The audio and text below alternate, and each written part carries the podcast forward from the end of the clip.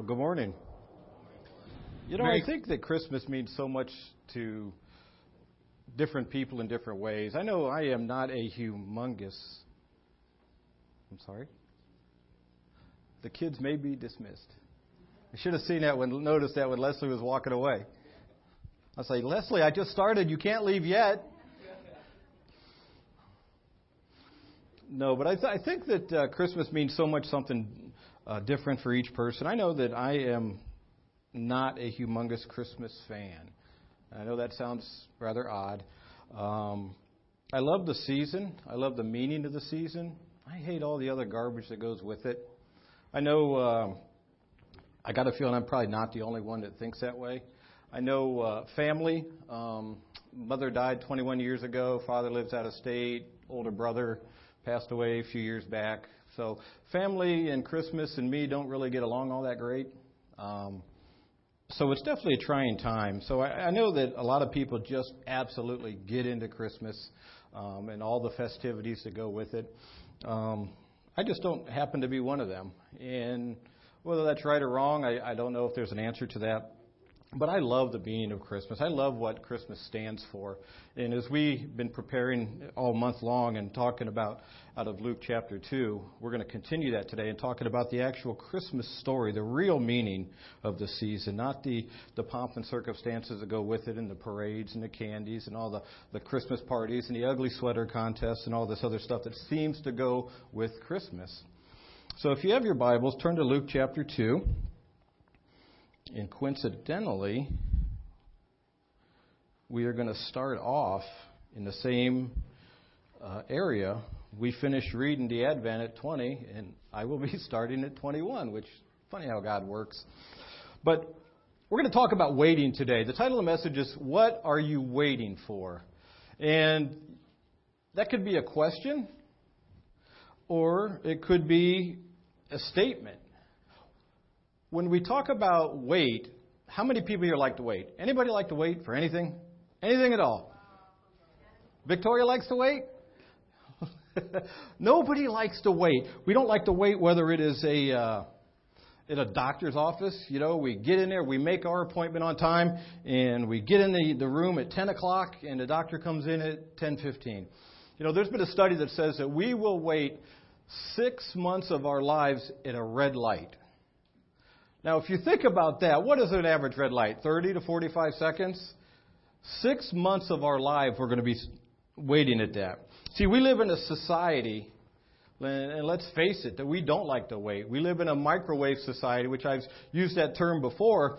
Um, but we don't like to wait. We don't like to wait on our email to load. We don't like to wait for the text to go. We don't like to wait for anything. That's why there's so much pre-made food anymore because it's a whole lot easier to pop it in the microwave for a minute and a half and eat it versus put it on the stove and spend 20 minutes cooking it. So we're going to talk about a couple people that were just waiting today. So again, if you have your Bibles, Luke chapter 2, and if you do not have your Bible, why not? Anyway, verse 21 says that when eight days were completed for the circumcision of the child, the child being Christ, his name was called Jesus, the name given by the angel before he was conceived in the womb. Now, when the days of her purification, according to the law of Moses, were completed, they brought him to Jerusalem to present him to the Lord. As it is written in the law of the Lord, every male who opens the womb shall be called holy to the Lord and to offer a sacrifice according to what is said in the law of the Lord, a pair of turtle doves or two pigeons. And behold, there was a man in Jerusalem whose name was Simeon. And this man was just and devout, waiting for the consolation of Israel. And the Holy Spirit was upon him. And it had been revealed to him by the Holy Spirit that he would not see death before he had seen the Lord's Christ.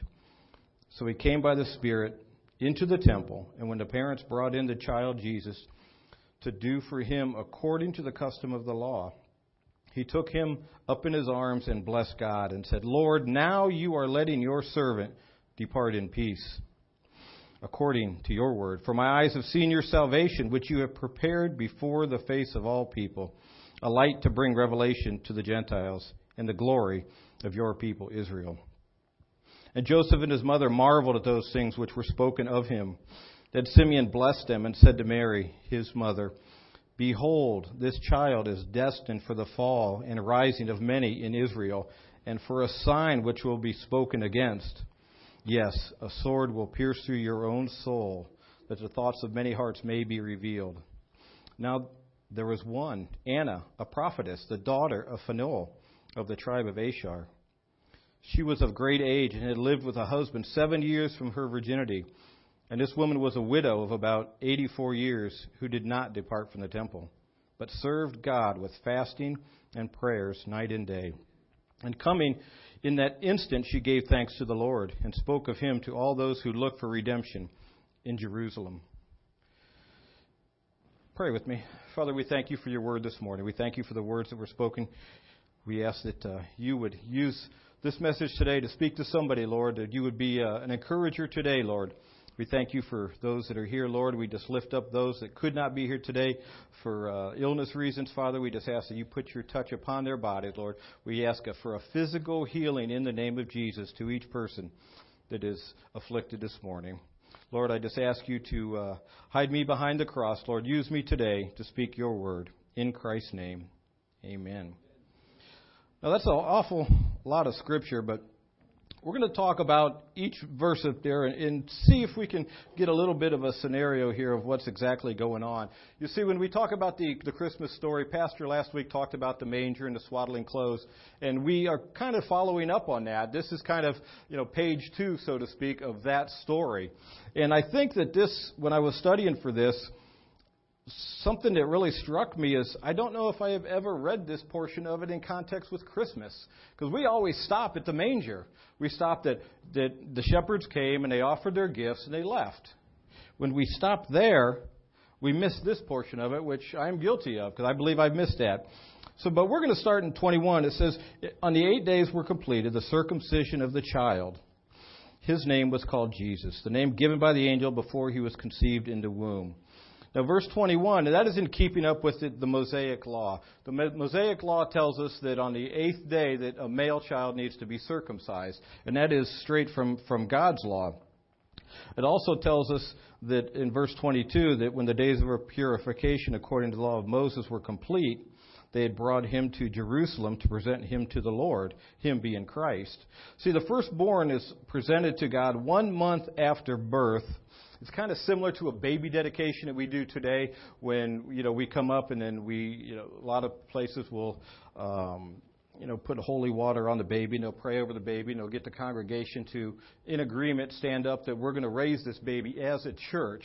And that's kind of what happened here. That when they do the baby dedication and they do a ceremony, it's called, it's like a buying back ceremony or, or redeeming the child to God. And it basically says that we are going to raise this child up for God. Now, what really, really struck me as odd here was Mary knew that she was going to have the Christ child in her womb. She knew that she was going to give birth to the Christ child. Yet, she still was faithful in what she believed with God. She was still obeying the Mosaic law she had every right to be pompous. She had every right to be egotistical and walk around strutting her, her belly out there saying, I got the Christ child. But she didn't. She stayed humble and she uh, took part in the Mosaic law. She was still faithful, even though she knew what was in store. She knew that she was going to have the child known as Jesus in her belly. But they were faithful. She didn't think she was any better than anybody else, and she didn't have her child wasn't better than anybody else at birth. Although we know that that story quickly changed. Let's go to verse 25. Excuse me, let's go to 24 and let's talk about the sacrifice and offer a sacrifice according to what is said in the law of the Lord. Now, something in this also, they talk about the sacrifice being doves or pigeons. Sacrifice in biblical times was generally a lamb. And this is indication that the two, that Mary and Joseph, did not have a whole lot of money. They were kind of on the, uh, we'll call it the, you know, the, the blue collar scale when it came to the financial side. Because in doing my studies, it states that the offering that most people would give to the Lord for their child would be a lamb. So, being how that this was something that, that they gave something smaller, less costly than a lamb. But verse 25 tells us, And behold, there was a man in Jerusalem whose name was Simeon. And the man was just and devout, waiting for the consolation of Israel, and the Holy Spirit was upon him. Scripture doesn't tell us a whole lot about this man. I couldn't find much of anything in, in doing my homework on this, trying to find out what I could about Simeon. Where did he come from? Where did he grow up? What did he believe? Could not find any of that. But what I did know that we find out that he was living in Jerusalem, which was the political and religious center of Israel at the time, and it, it still is today. Simeon was where all the action took place. How many passages of Scripture in the Bible talk about Jerusalem? So he was right in that center city of where the stuff was going on. But more important, we learned that his name was Simeon. The name Simeon means God has heard. And we do know that God hears our prayers. And we're going to hear a little bit today about, about how God heard, heard Simeon. God did hear Simeon's prayer. But the physical characteristics I find astounding of what they introduced him at. It said he was righteous. Righteous. Don't we all strive to be righteous? He was devout. Devout and righteous kind of go hand in hand.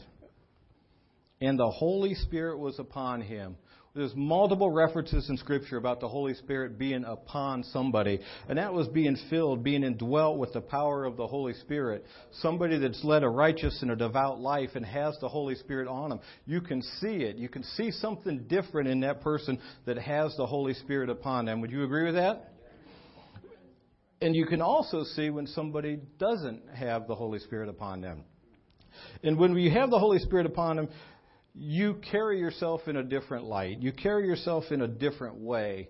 And I think that this man, the reason that we don't know a whole lot about him, is because God didn't want us to know much about him, outside of the fact that he was righteous, he was devout, and he was filled with the Holy Spirit. Verse 26 And it had been revealed to him by the Holy Spirit that he would not see death before he had seen the Lord's Christ. One thing that I was really curious on was how long had he been waiting when the Holy Spirit told him, You are going to see the Christ child before you die? How long had he been waiting? Scripture doesn't tell us that either. And I think that the reason, again, that we don't know that is because when we know how long somebody's been waiting, we kind of qualify things. You know, if I know I'm going to have to wait 45 minutes to, to get dinner when I go out after church today, what am I going to do? I'm either going to drag my feet or I'm going to hurry up to get there to try to change that time frame. But if somebody like this was told by the Holy Spirit that you are going to see the Christ child before you die, isn't there a lot of hope within the man that today might be the day I see Jesus? Tomorrow may be the day I see Jesus. And at one point, if he continues with that line of thinking, he is going to see the Christ child. Because God made that promise to him. And we know that God's promises are true. You see, it says here that he was waiting for the consolation of Israel and the Holy Spirit was upon him. The consolation of Israel is, or the comforter of Israel. And we know that comforter is a word for whom? Amen. The comforter. We all seek comfort in things, don't we? You know, it strikes me that that desire for comfort transcends from back in Simeon's day to today.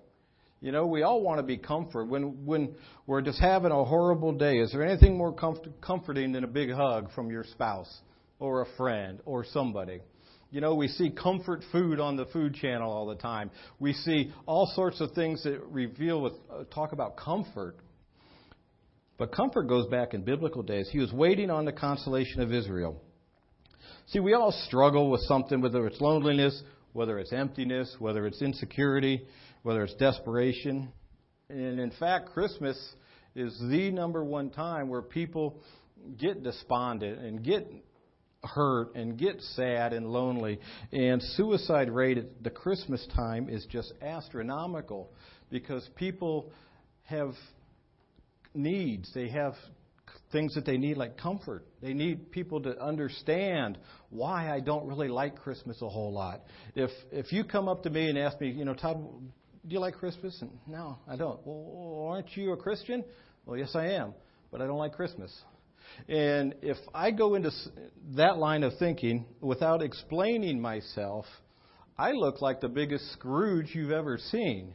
But when I explain the reason that I don't like Christmas, the reason that that you know I've had a lot of family heartache and a lot of death in my family, and growing up I have these memories of what Christmas was as a kid, and I remember waiting every Christmas morning. I would sneak downstairs and I would look in the middle of the night and see what was down there. It's like, oh, this is great. I go back upstairs and not be able to sleep, and then you just listen down the stairs until you hear something down there that lets you know that somebody's moving, and then you go flying down the steps.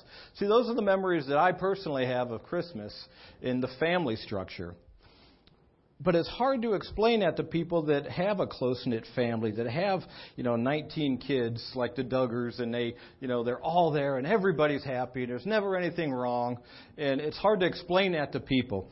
So one thing that I would I would just encourage during this this holiday season, if you are one of those bubbly people that love Christmas and all of its stands, its pomp and circumstances, if you come across somebody that doesn't like Christmas all that much, understand why they don't like it before you sit there and you shove a wreath down their throat and say, You gotta love Christmas. What's wrong with you? Try to understand that just a little. And I'm not up here by any stretch of the imagination looking for pity for me. That's that's not my purpose. But there's a lot of people out there that are actually hurting around Christmas time because of loss, because they're grieving over something, and it does not necessarily transcend into a happy time for them. But when we talk about Simeon, he waited and waited. Sometimes that's what God, God calls us to do. He calls us to wait. It's not a glamorous task, waiting. It's not one that gets anybody a whole lot of attention. Hey, what do you do? Oh, I wait. No. You wait for what? I just wait. It's, nobody cares about what you're waiting for. But sometimes all that God wants us to do is wait on Him. In fact, I think that's part of every Christian's maturing process. It's a period of waiting. It's a period of time that we feel like we've been put on the back burner or maybe the forgotten stage where we just know that, that God has called us to something,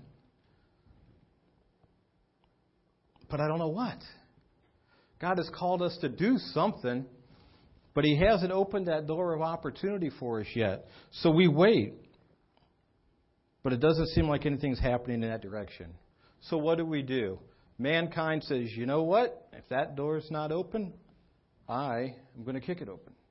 Because I know what God has in store for me. And when we work in our timing versus God's timing, that's when we get a problem.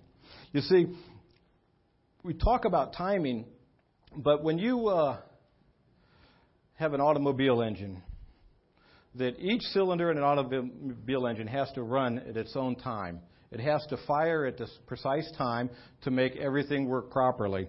And if you get all eight cylinders firing when they want to, the engine's not going to run. That's kind of like the, the process that we go through. When we try to do things on our time and not God's time, that's when things get messed up. That's when we put our needs in front of what God needs.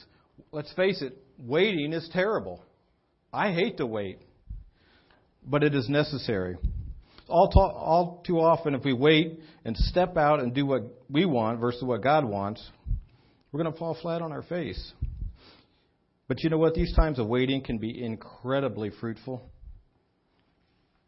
If we apply that waiting time into growing in our knowledge of the Lord, if we take that time where we're, we're down and we're in between jobs, so to speak, for the Lord, if we take that time and we study His Word and we get on our face before the Lord and we talk with Him and we ask Him, What do you want from me? When we grow in the Lord, let's use that time wisely. Let's use that time that we're waiting to, to build up somebody, to serve somebody, to witness to somebody, to help a neighbor. We have that time that we're down where we think we got to be go, go, go. But sometimes God wants us to wait. And I do believe that sometimes God will use some drastic circumstances to get our attention to wait. Quick story about um, waiting is in God getting our attention. I had a pastor friend that was scheduled to go to, to uh, Port-au-Prince, Haiti, back a few years back. And uh, it was actually my old pastor. And uh, I believe that in talking with her, she made mention that, that she just kept getting feelings that she wasn't supposed to go. But the flesh, the, the, the physical body wanted to go. I want to go with my team. I want to go. I want to go. And uh, about two weeks before the trip started, she had a heart attack. Now, the heart attack on the surface sounds like that was just an absolute horrible thing. But I truly believe that that heart attack is what kept her from going to Haiti. And you remember the earthquakes a few years back in Haiti that just decimated the, the country? The team that was there, which I have friends that were actually in that, um, the team that was there, their building was one of the ones that, that imploded and fell to the ground. And I truly believe that the pastor didn't want to wait on the Lord. She kept wanting to do it her way. The Lord said, I'll get your attention one way. He made it so she couldn't go. And I truly believe that story saved her life because she wanted to step out in faith or step out in flesh, not in faith. Because the faithful end of it would have felt that prompting from God saying, No, I don't think you should go. Instead, God got her attention one way or the other. But Jeremiah 29 tells us that, For I know the thoughts that I think toward you, says the Lord. Thoughts of peace and not of evil, to give you a future and a hope. Then you will call upon me and go and pray to me, and I will listen to you. And you will seek me and find me when you search for me with all your heart. See, we go through this waiting period where we don't know what's going on. We go through this waiting period in anticipation of what God's going to do for us. But we know here in Jeremiah, he tells us, I'm going to give you hope. I'm going to give you a future. But we don't like to wait. When we wait on the Lord, He opens doors of opportunity for us. And when we don't wait on Him, I believe those doors do get closed. But let's get back to our text. Talking about Simeon here, and we're going to start reading again in verse 26. And it had been revealed to him by the Holy Spirit that he would not see death before he had seen the Lord's Christ. So he came by the Spirit. That's the Holy Spirit. The Holy Spirit prompted him to go to the temple. And when the parents brought in the child Jesus to do for him according to the custom of the law, he took him up in his arms and blessed God and said, He took him up in his arms. Now, Simeon, again, is not mentioned a whole lot in Scripture. I assume that he was somebody of some sort of prominence there because I can't imagine a complete stranger walking in there and grabbing your newborn baby without getting punched in the head. So I assume that Simeon was somebody that they knew, that somebody of great status. We know he was righteous and devout. So it said he picked him up in his arms and he blessed God and said, Now, a couple things that strike me as is pretty amazing there is anybody that's ever went over to a newborn baby, when you walk over to somebody's house and you see the baby and you walk over to the baby and you pick him up, do you thank God for that baby? Or do you make baby faces at the baby and tell the parents how beautiful the child is? What strikes me as odd here is he blesses God first. That tells you where his heart's at. That tells you where, where his love at. His had love for God first over anything else. Verse 29 says, Lord, now let your servant depart in peace, according to your word. For my eyes have seen your salvation. Verse 29, it says, according to your word, God kept his promise. Simeon spoke to God he thanked him. He says, Thank you, Lord, for letting me see this child that you promised I would see before I died. See, Scripture doesn't tell us how old he was, but I'm reading in this that he was elderly and he was time to go. But he was waiting on God's promise. Verse 30 For my eyes have seen your salvation. My eyes, this is Simeon. For my eyes have seen your salvation. That salvation was the Christ child. It is the Christ. When he looked down at this baby, he says, Lord, I see your salvation now. That's encouraging there, even as a little child. Simeon knew what the plans were for him. Verse 31 Which you have prepared before the face of all people, a light to bring revelation to the Gentiles and the glory of your people, Israel. Now, I happen to believe that verse 31 and 32 may be the most important passages in this whole story. If you read that and you say, like, what, why? How does that, is that any more special than, than the birth of the child? Well, listen to it. Let's read it in context. For my eyes have seen your salvation, which you have prepared before the face of all people, a light to bring revelation to the Gentiles and the story of your people. Most folks thought that the coming Messiah was going to be for the Jew only. This passage of Scripture tells us all people a light to bring revelation or revealing facts to the Gentiles, which is the non Jew and the glory of your people Israel.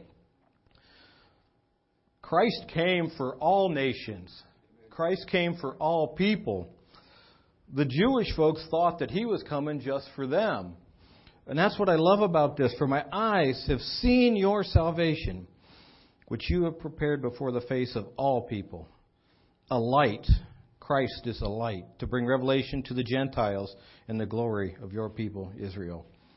That's so important because Christ is not a Jewish God.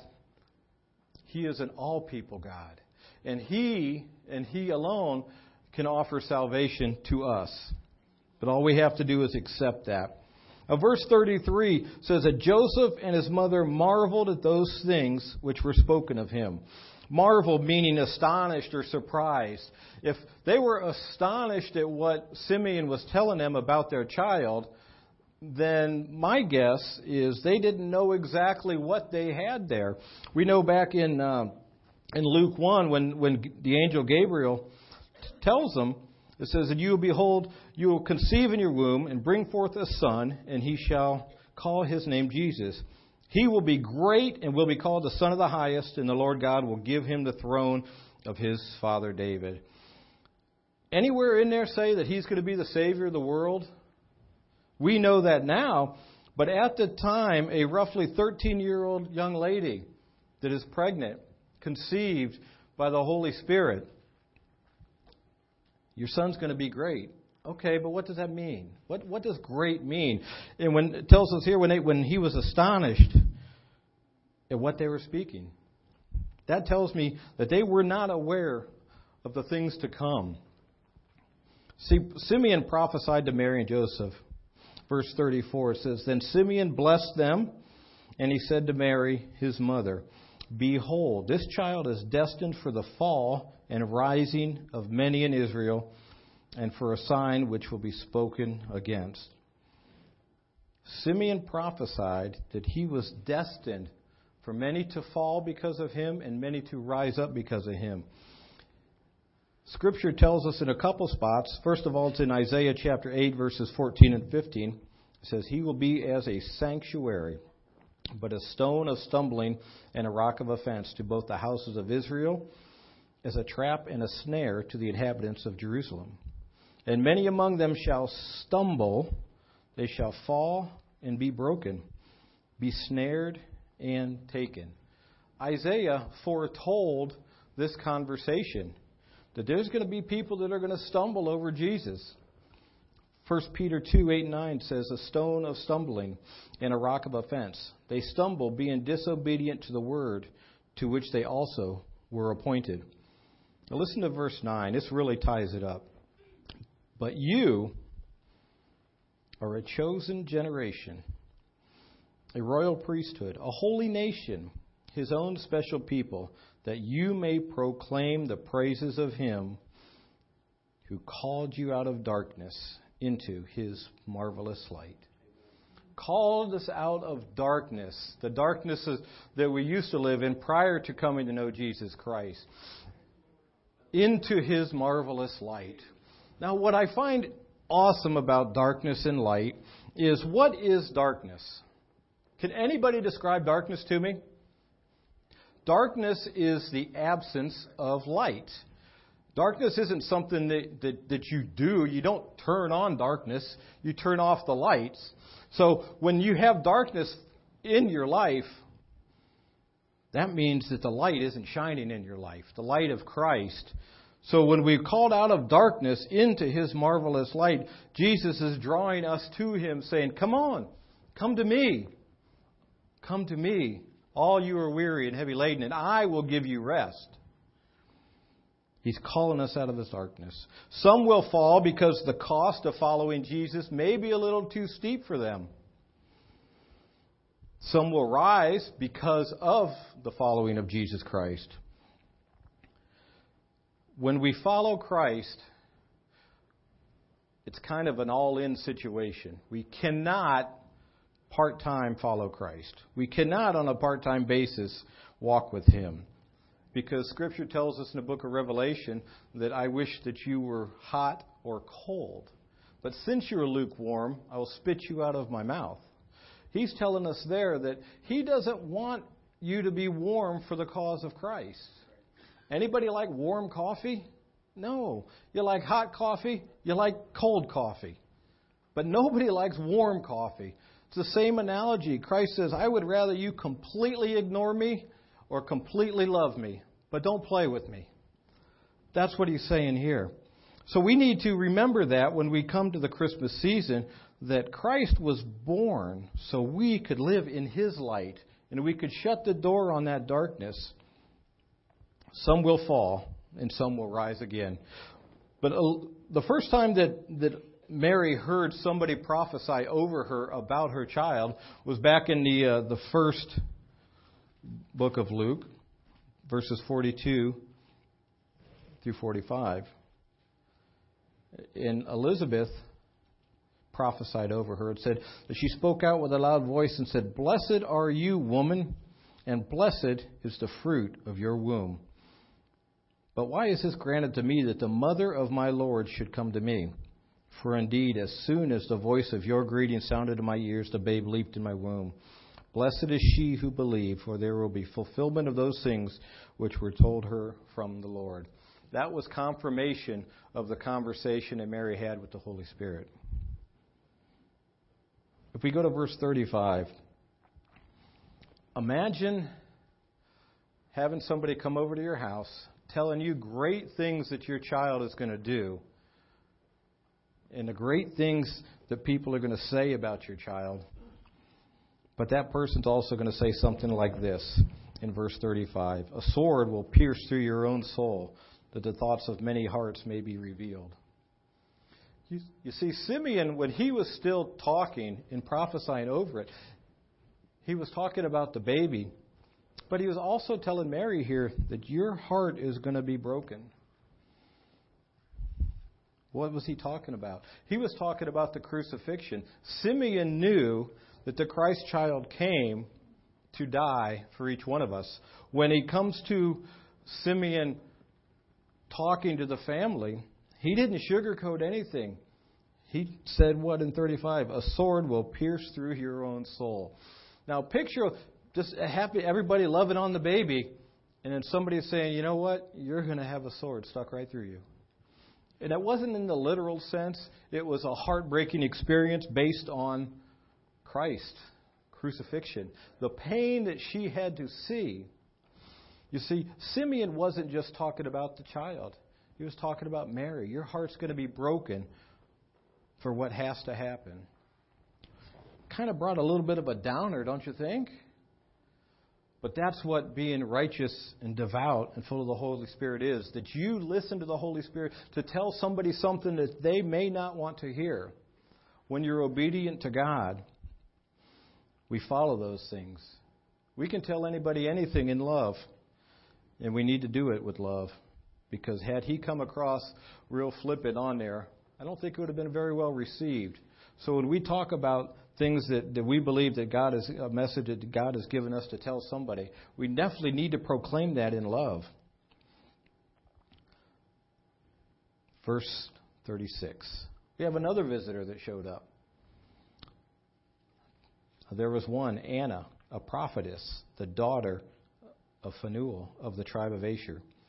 She was of a great age and had lived with a husband seven years from her virginity. And the woman was a widow of about 84 years, who did not depart from the temple, but served God with fastings and prayers night and day. And coming in that instant, she gave thanks to the Lord and spoke of him to all those who looked for redemption in Jerusalem. So, what do we know about Anna? Not a whole lot about Anna either. We know that she was a prophetess. We know that she was elderly. Uh, we don't know exactly how old she was. Certain uh, commentators believe she was between 103 and 113 years old. She was a widow of 84 years, and she never left the temple. She told people about Jesus. She served God through her prayers and through her time of fasting.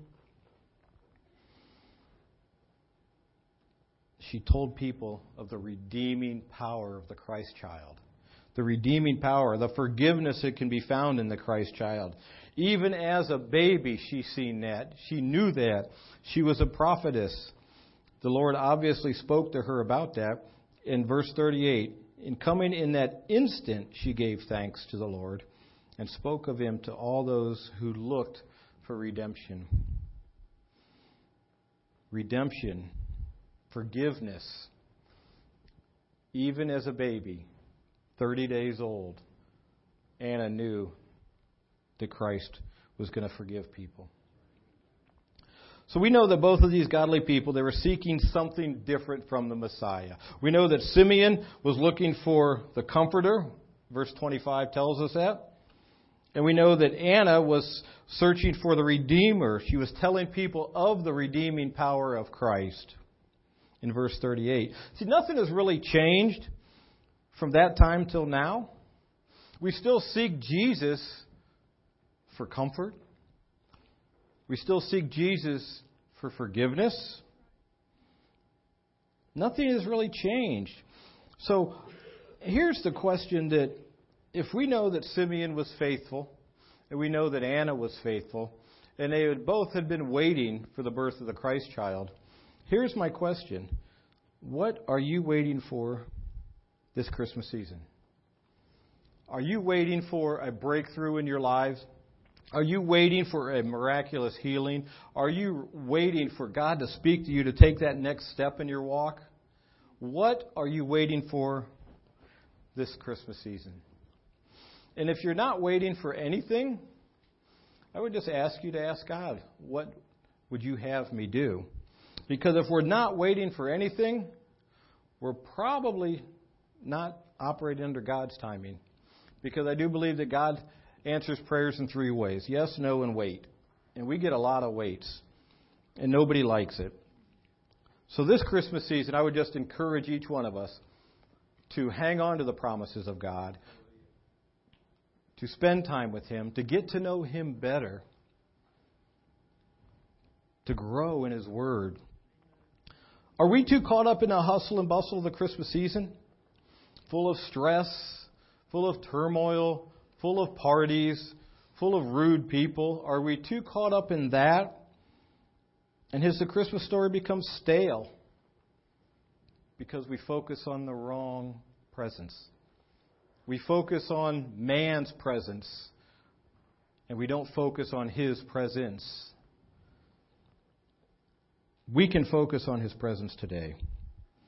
And we have that opportunity each moment of our life to focus on God's presence, not our presence. Let me read you a little something here, and we're going to close with this. Many years ago, there was a very wealthy man who shared a passion for art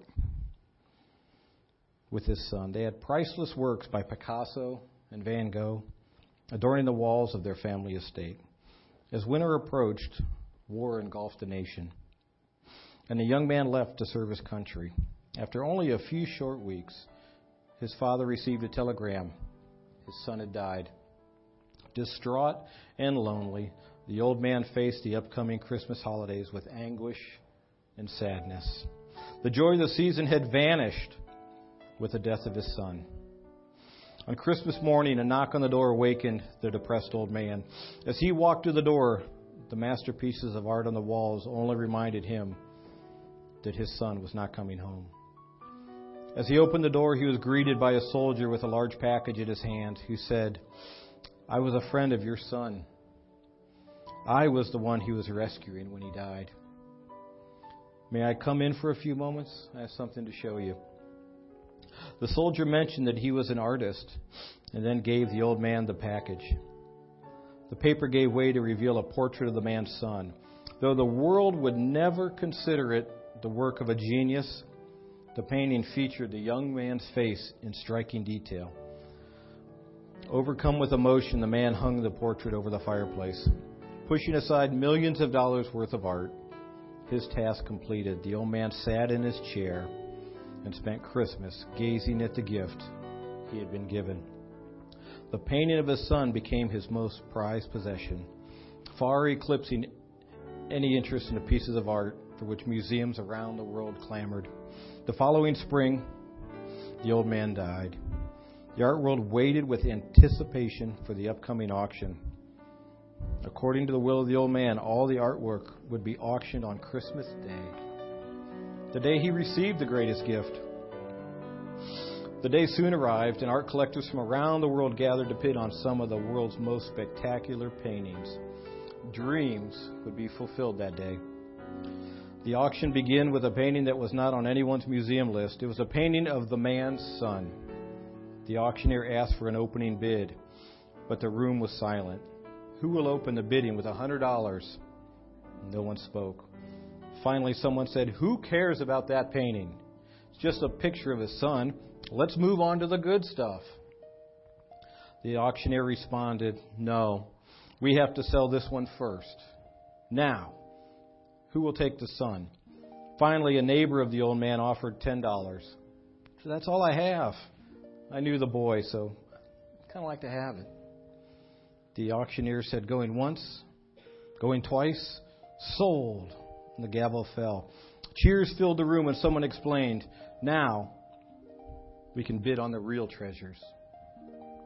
The auctioneer looked at the room filled with people and announced that the auction was over. Everyone was stunned. Someone spoke up and said, What do you mean it's over? We didn't come here for a painting of someone's son. There are millions of dollars worth of art here. What's going on? The auctioneer replied, It's very simple.